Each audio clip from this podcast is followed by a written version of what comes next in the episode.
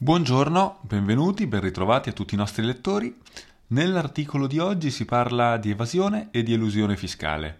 Lo si fa naturalmente relativamente all'ambiente.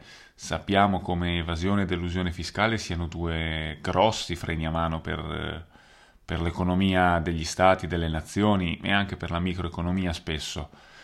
Però mh, mm, non sappiamo, o meglio, non pensiamo a quali e quanti danni essi eh, comportino anche nei confronti dell'ambiente, quante risorse strappino a quelli che possono essere investimenti per un'economia sostenibile, per la green economy, per una riconversione della nostra società, i tanti soldi che, che spariscono annualmente, che vengono evasi, che vengono elusi in, eh, in, maniera quasi mai legale, rappresentano infatti un grosso problema anche uh, nella lotta al cambiamento climatico.